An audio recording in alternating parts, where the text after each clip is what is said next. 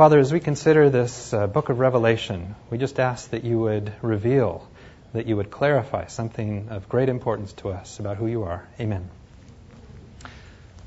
Well, everyone is not a fan of the book of Revelation, and even some very well-known individuals.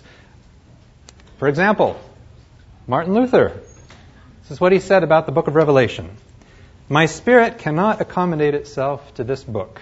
For me, this is reason enough not to think highly of it. Christ is neither taught nor known in it." Now, later on, he changed his tune somewhat. Used the book of Revelation, but as been noted by some, he used it mainly as a hammer against the Catholic Church. And if some of you were here when we went through Bible translation, you might remember the very toxic footnotes that used to occur prior to the King James Bible, where this is clearly the Pope, and in the footnotes. Okay, but he wasn't a big fan of Revelation. And perhaps here's one reason. How do we take the book of Revelation? Do we take it in a very literal sense? Well, for all the wonderful things that came out of the Reformation, one of the, if we want to call it perhaps a negative thing, is that a literal understanding of everything in Scripture was very much emphasized. And it's hard to read the book of Revelation if you take everything literally. We have horses, olive trees, trumpets, hailstones, locusts, 3 frogs, lots of sanctuary symbolism. We have dragons and beasts and a sharp sickle and bowls of God's anger, a prostitute, harps. We take all this literally. Or are there symbols and metaphors?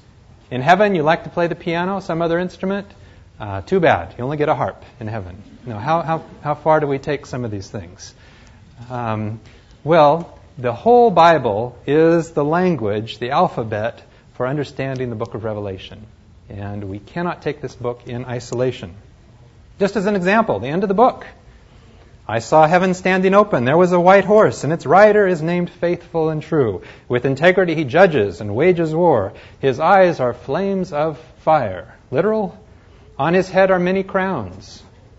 Now, that has a significant meaning. "He has a name written on him, but only he knows what it is." Significant meaning there. "He wears clothes dipped in blood."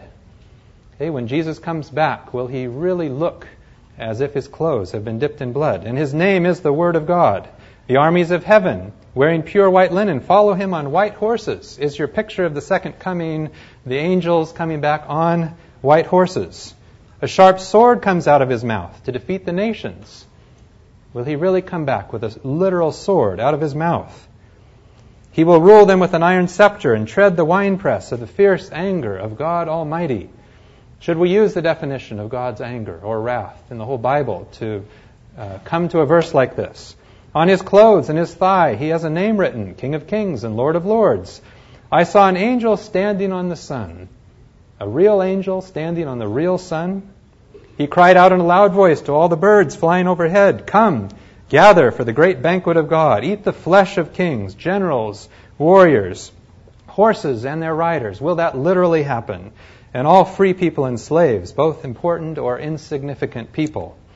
I saw the beast, the kings of the earth and their armies gathered to wage war against the rider on the horse and his army." Do we imagine tanks and planes flying out to meet them? What does this mean? "The beast and the false prophet who had done miracles for the beast were captured." And we don't have time to explain all this, but the beast and the false prophet, as I understand it, is a false system. How do you capture a false system? "By these miracles, the false prophet had deceived those who had the brand of the beast and worshipped its statue," a real statue. "Both of them were thrown alive into the fiery lake of burning sulfur." How do you throw a false system and belief into a lake of fire? "The rider on the horse killed the rest with the sword that came out of his mouth." So 2 options, burned up or killed by a sword. "And the birds gorged themselves on the flesh of those who had been killed."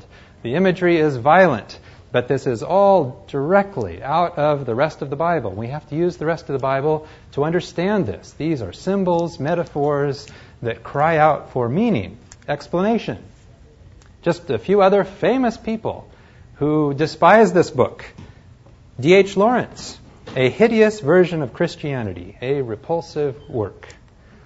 Harold Bloom, there's a well-known individual, "Resentment and not love, is the teaching of the revelation of St. John the Divine. Revelation is a book without wisdom, goodness, kindness, or affection of any kind. C.H. Dodd, we are bound to judge that in its conception of the character of God and his attitude to man, the book falls below the level, not only of the teaching of Jesus, but of the best parts of the Old Testament. So we frequently talk about the God of the Old Testament. What about the God of the book of Revelation?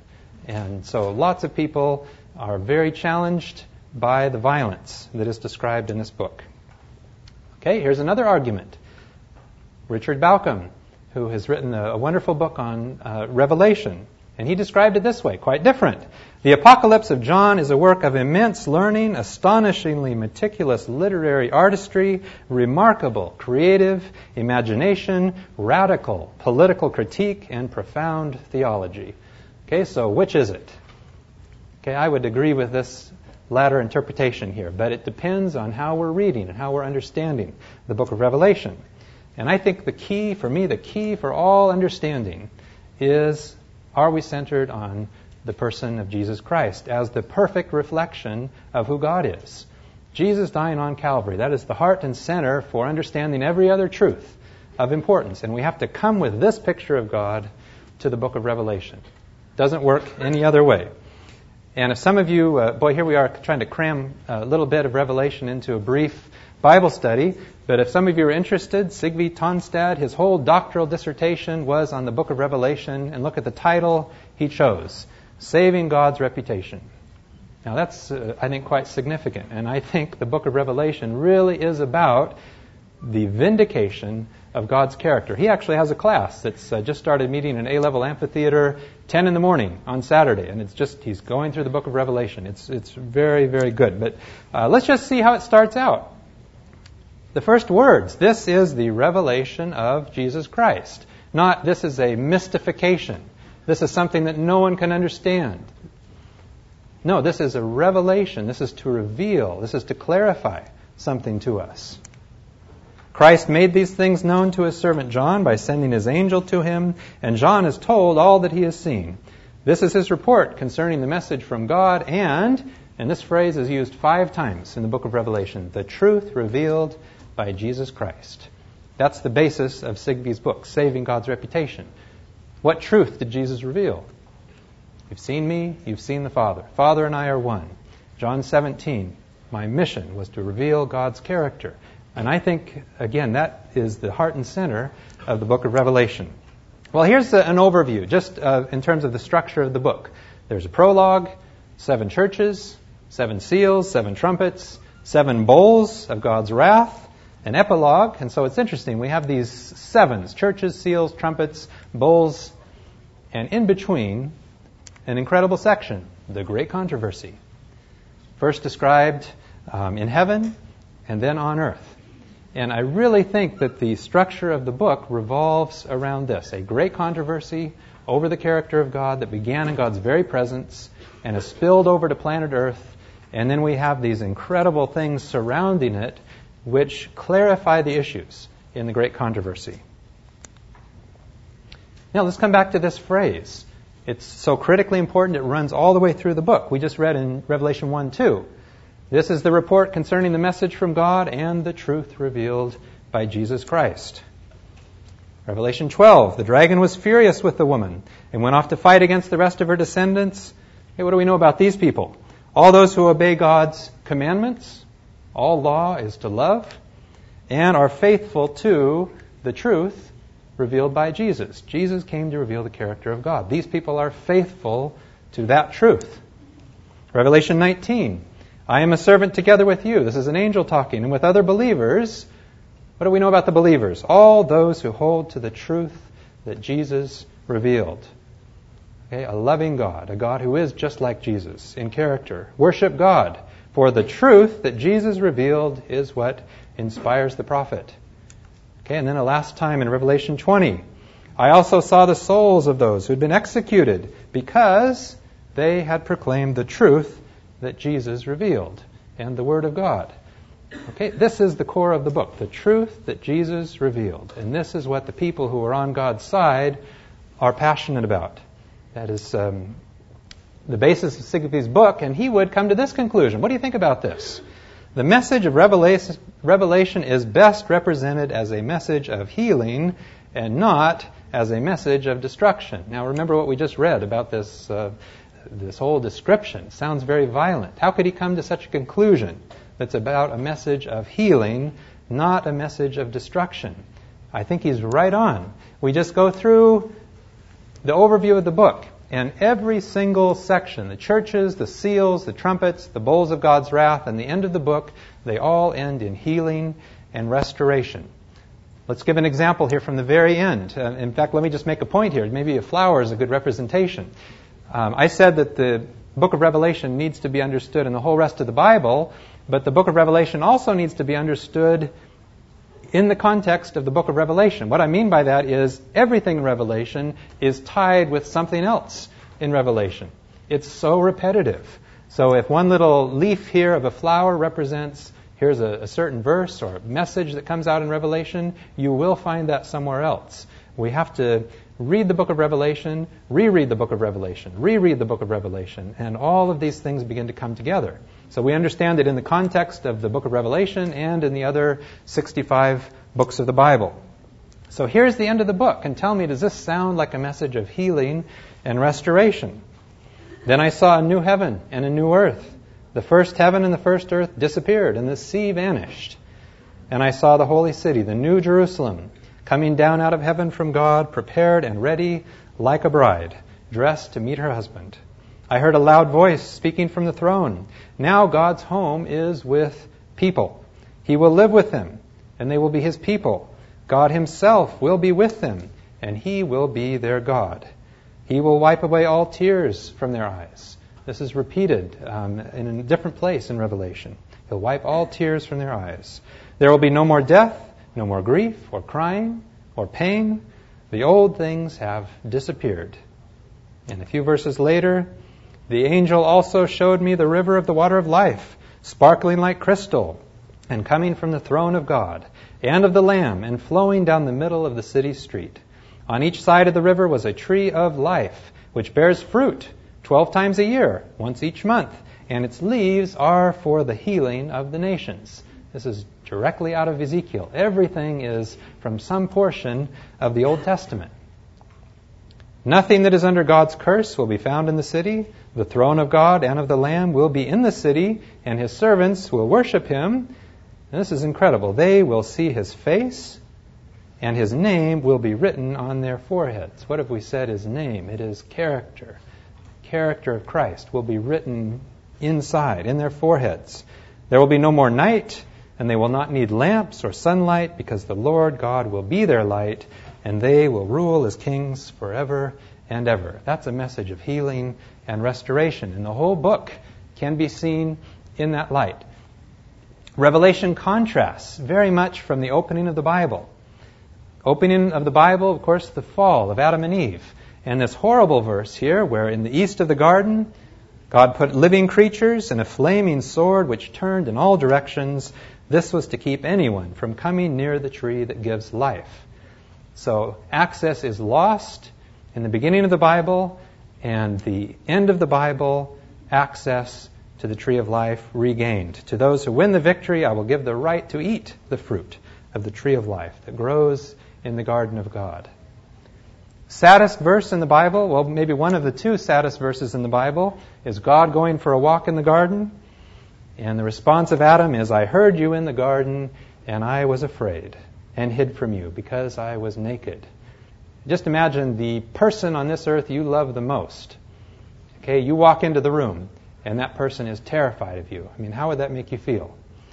I think, I just imagine walking into the room, and my kids are terrified of me. I mean, I can't imagine how God felt going for a walk in the garden, and here are Adam and Eve shaking in the bushes. They're afraid.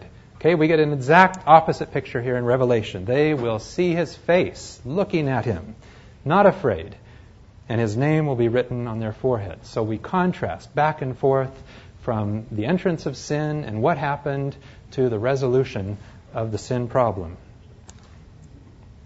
Okay, so I want to read this section here after the seven churches and coming into the seven seals, because I really think this is quite spectacular. First, we get an incredible description, God in all his glory. At this point, I had another vision and saw an open door in heaven. And the voice that sounded like a trumpet, which I had heard speaking to me before, said, "Come up here, and I will show you what must happen after this." At once the Spirit took control of me. There in heaven was a throne with someone sitting on it. His face gleamed like such precious stones as jasper, carnelian, and all around the throne there was a rainbow the color of an emerald. In a circle around the throne were 24 other thrones, on which were seated 24 elders dressed in white and wearing crowns of gold. We could stop at each point here, but I want to get the big picture from this passage. From the throne came flashes of lightnings, rumblings, and peals of thunder. In front of the throne, 7 lighted torches were burning, which are the 7 spirits of God. Also in front of the throne there was what looked like a sea of glass, clear as crystal. Surrounding the throne on each of its sides were 4 living creatures, and here we have something straight out of Ezekiel, covered with eyes in front and behind.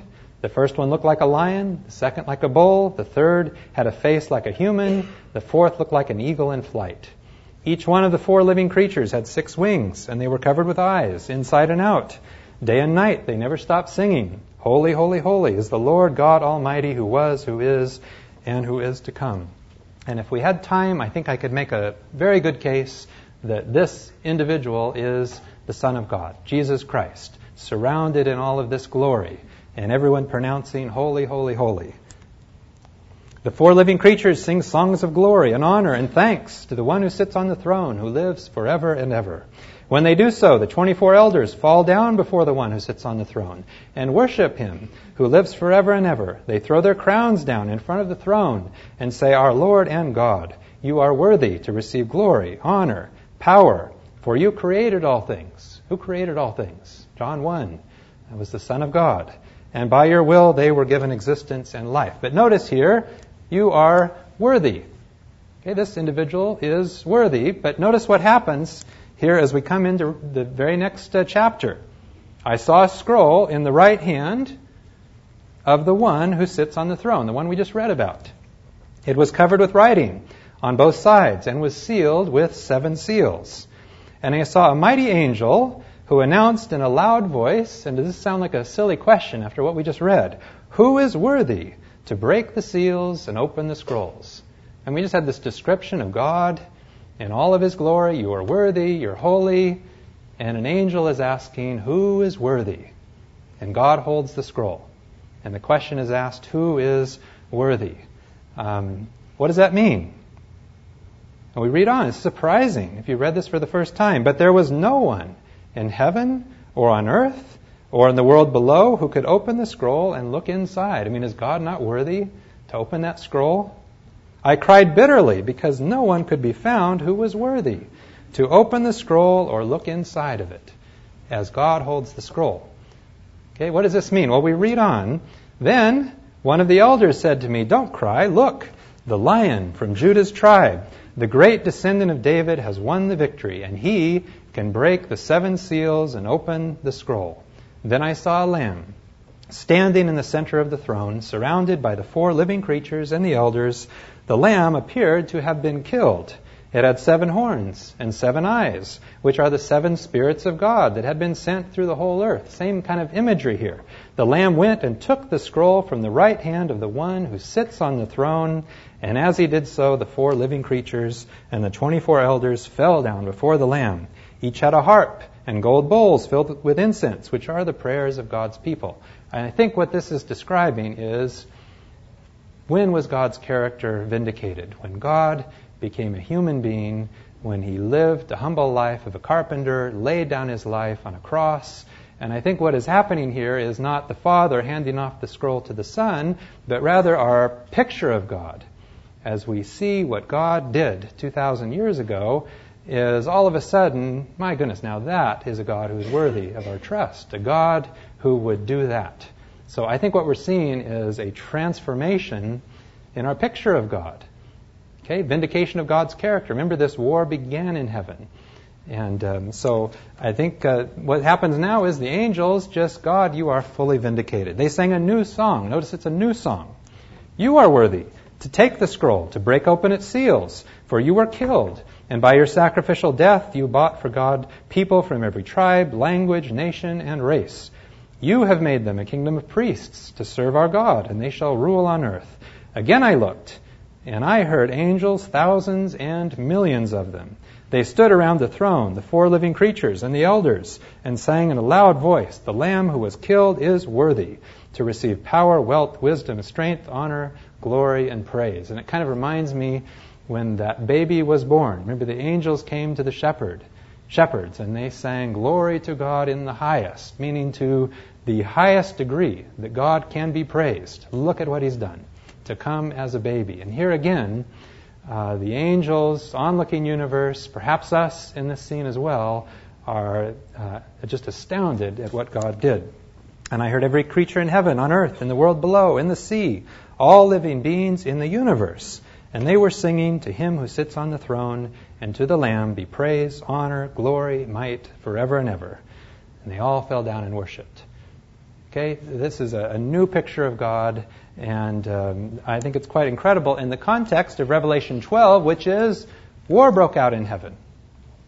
Okay, things were not, this is where the problem began. War broke out in heaven. Remember the word here, polemos, from which we get political. This was a political contest, a war of ideas, words, and as we tried to describe, really a slanderous charges about the character of God is how this problem all began, where Michael and his angels fought against the dragon, fought back with his angels, but the dragon was defeated, and he and his angels were not allowed to stay in heaven any longer. And where do you fight a political battle? It's in the mind.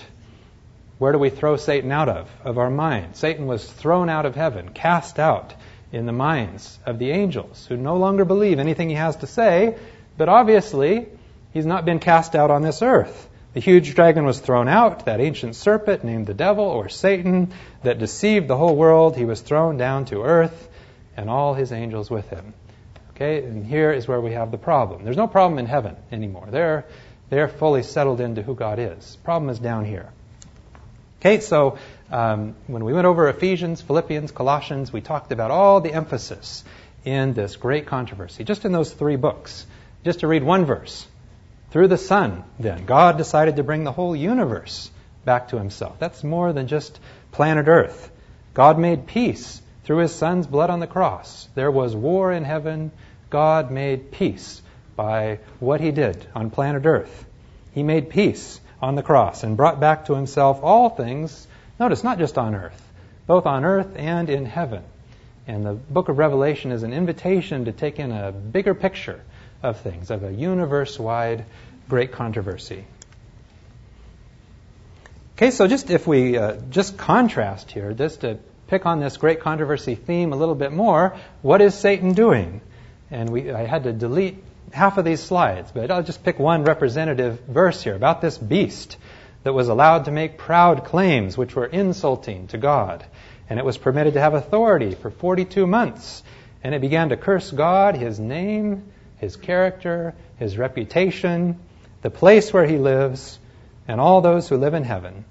It was allowed to fight against God's people and to defeat them. And it was given authority over every tribe, nation, language, and race. Better be careful if you say God is in control. I agree, in a bigger sense, God is in control. But when we read about children being raped and starving to death, I mean, look who's in control. This beast was given authority over every tribe, nation, language, race. What did Jesus say? He came to defeat Satan, the prince of this world. Okay? We are to pray, remember the Lord's Prayer, which is, "May your will be done on earth as it is in heaven." God's will is being done in heaven. We are to pray that it be done on earth. It is not most of the time, and that's because there's an enemy. And so I think this imagery here again points to that. Just the contrast between God and Satan in the book of Revelation are so dramatic. God is pictured as a lamb that was slain, pierced, appeared to have been killed. The lamb will be their shepherd. He will guide them to springs of life-giving water. God is described as a rider on a white horse.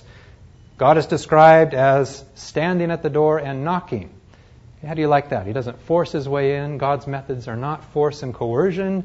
He stands and knocks. Okay, we contrast this with the other side. And notice the methods of the enemy. It used the vast authority of the first beast in its presence. It forced the earth and all who live on it to worship the first beast whose wound had been healed.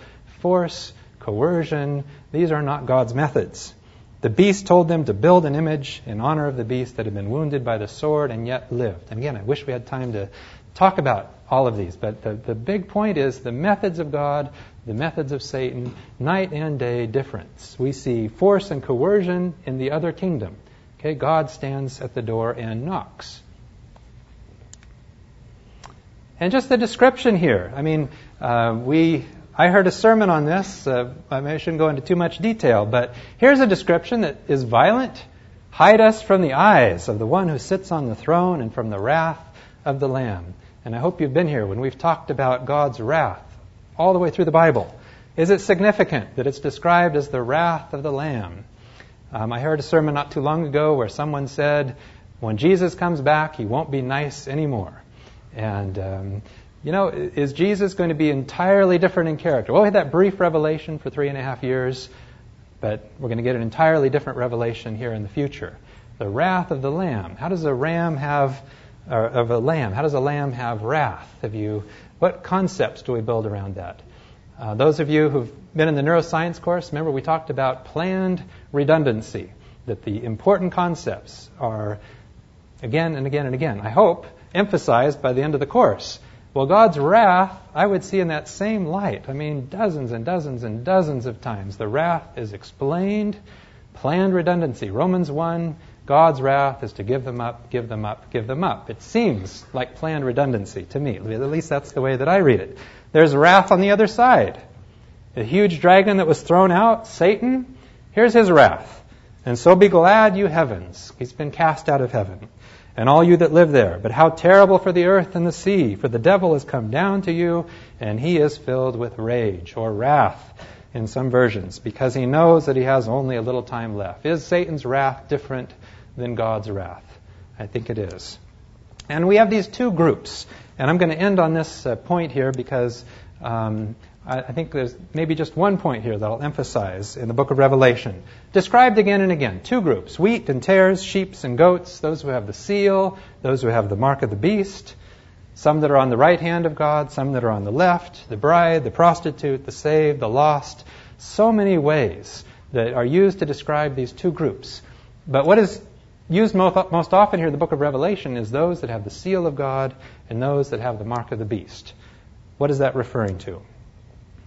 In Revelation 7, and there are lots of allusions to this. I'll just mention one where the angel is described as saying, "Do not harm the earth, the sea, or the trees until we mark the servants of our God with a seal in their foreheads." Now, what would that mean to be marked with a seal in your forehead?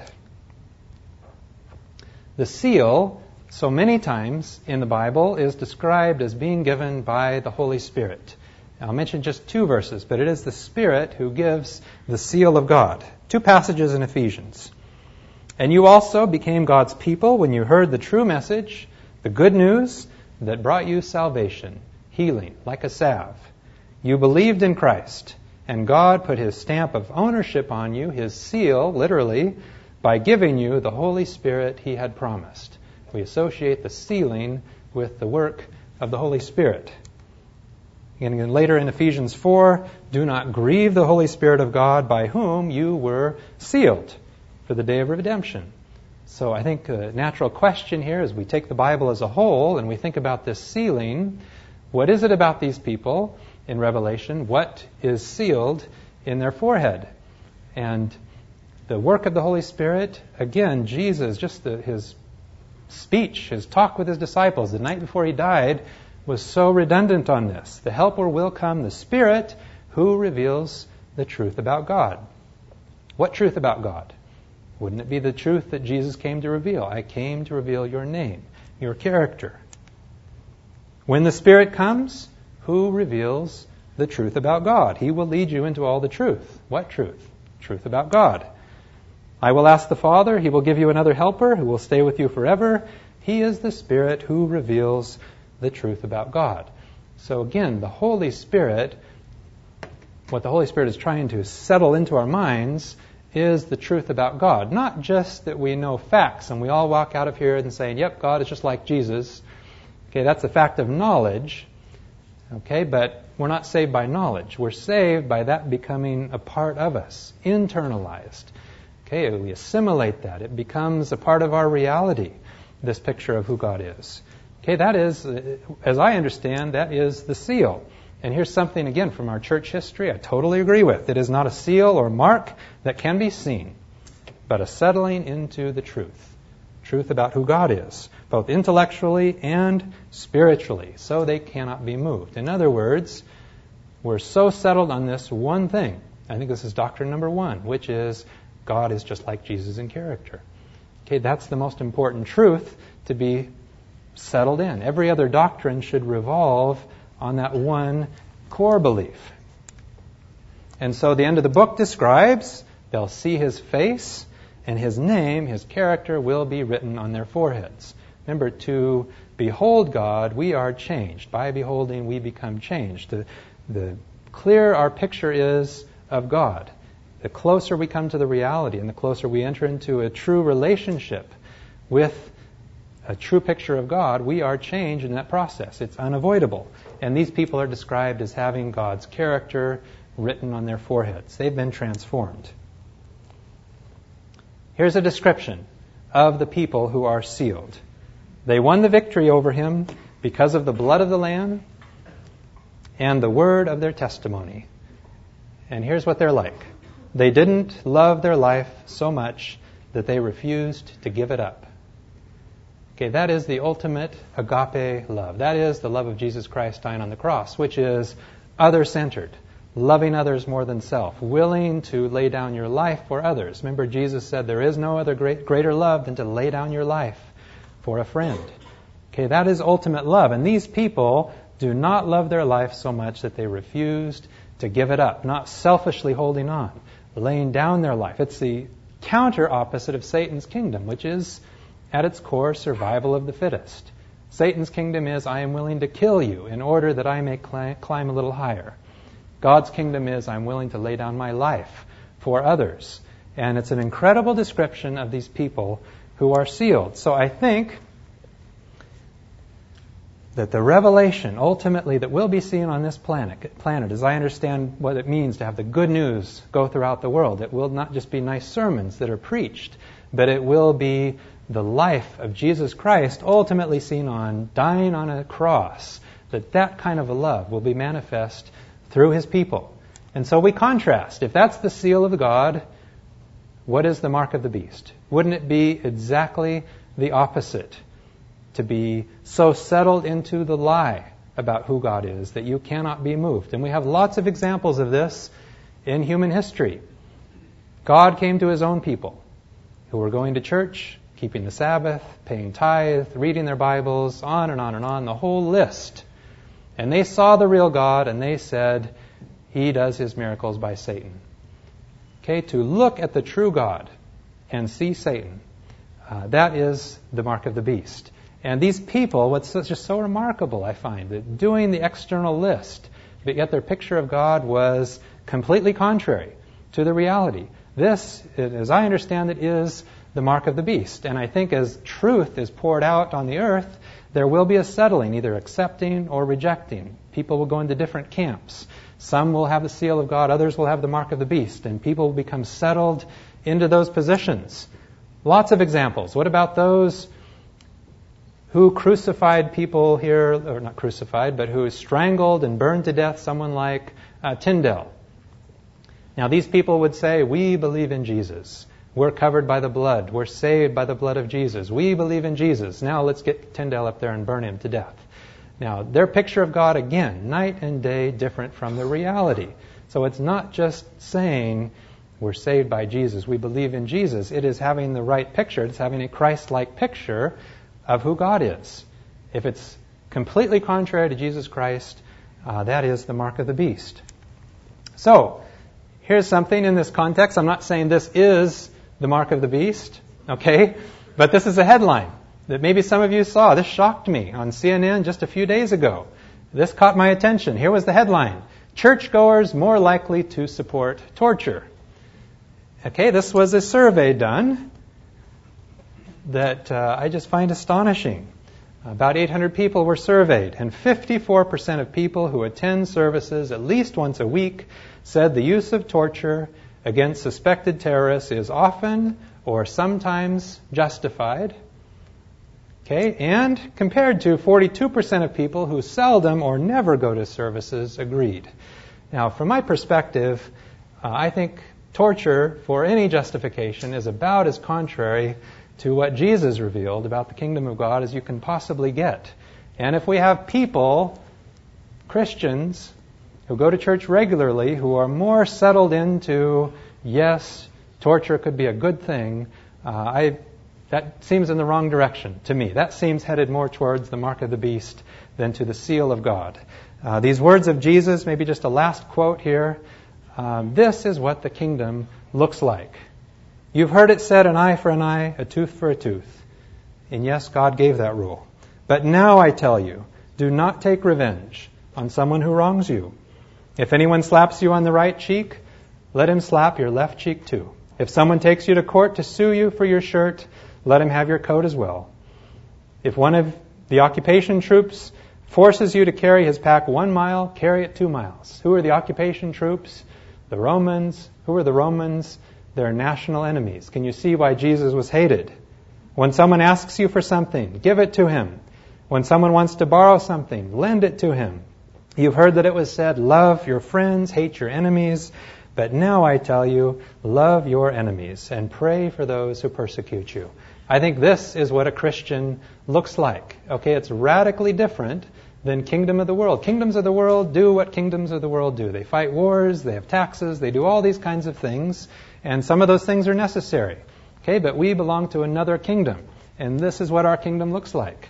Loving enemies, doing good to those who persecute us, praying for them. That is the agape love. So I think however we describe it, however we imagine the good news going throughout the world, I see it always looking like Jesus. When the kingdom is established on earth, it will look like Jesus dying on Calvary. When the seal of God is present in the forehead of people, so settled into the truth, it will look more like this: serving, giving, loving others more than self. Let's pray.